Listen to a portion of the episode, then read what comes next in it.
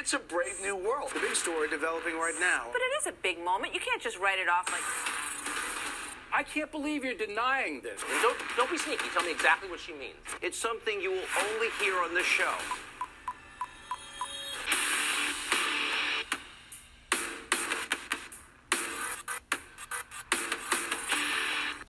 Hi, I'm Patrick Lichtwalner, and in this podcast, I'll be discussing free speech on the UNC Charlotte campus.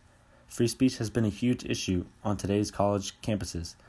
In this podcast, I'll be talking to another UNC Charlotte student and a professor of mine to get their views on how free speech is on campus and whether it is good for or bad for the students, and how they think it has affected them.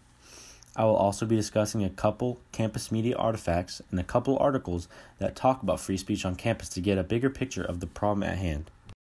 First on the podcast, I'll be talking about the articles. So, according to Andrew Cohen, who wrote the peer reviewed article Psychological Harm and Free Speech on Campus, it is wrong to deny that there are some people whose free speech practices can hurt and be psychologically harmful to others. However, Morton Keller from the Atlantic article Is Free Speech Really Challenged on Campus says that free speech status on most college campuses is a political issue that should not exist but he also says that students can be affected by speaker disruptors who are there to shut down people's opinions rather than having an actual debate. Now, both statements make a really good point, and they point out that free speech is a growing problem in the United States and should be stopped.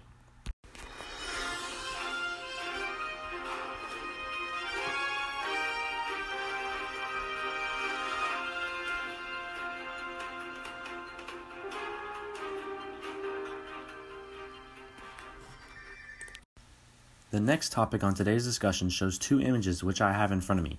One is the image of a headline from the Niner Times newspaper that shows a picture of Old Belk Tower, and the headline says, Restricting free speech to a specific zone enables hate speech but undermines constructive student activism. And the other picture shows a Niner news wall with community involvement posters and different campus media. Now, I asked my professor Albert Ray what he thought about these pictures and if they help give free speech a better reputation or if they hurt it even more than it already has. And his response to this was the Niner News Wall offers a safe space for students to be verbal while remaining anonymous, which can really help those who don't like being identified have a voice. While the headline of Belk Tower does the exact opposite. Belk Tower was once the center of campus and everyone passed by it, meaning those who voiced their opinions were always known and seen by peers and bystanders. Now, the last topic on the agenda for today is I interviewed a peer of mine, Reagan Thompson, who not only is a student here on UNCC campus, but is also a student athlete as well. The questions I asked her weren't easy at all, but they were Do you think that UNC Charlotte has a big issue with hate speech? And if she thinks that students have had their views silenced because of political spectrum it agreed with, and why she thinks free speech is such a deliberated and debated topic in today's society.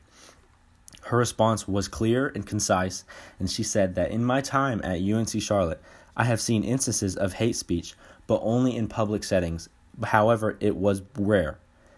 I think that freedom of speech is a right given to all, and how you use that right is up to you. And some people deem speech as hate speech just because they don't agree with that specific view, which is wrong. I think that people can have rational debates about tough topics rather than deem one side hate speech and be done with the whole topic. Thank you for tuning in. I'm glad I could share all this important information with you about the UNC Charlotte campus. Please tune in again when I release my next podcast. And thank you again to my interviewees and their great responses to the tough questions that were asked. This is Patrick Litchwalner signing off.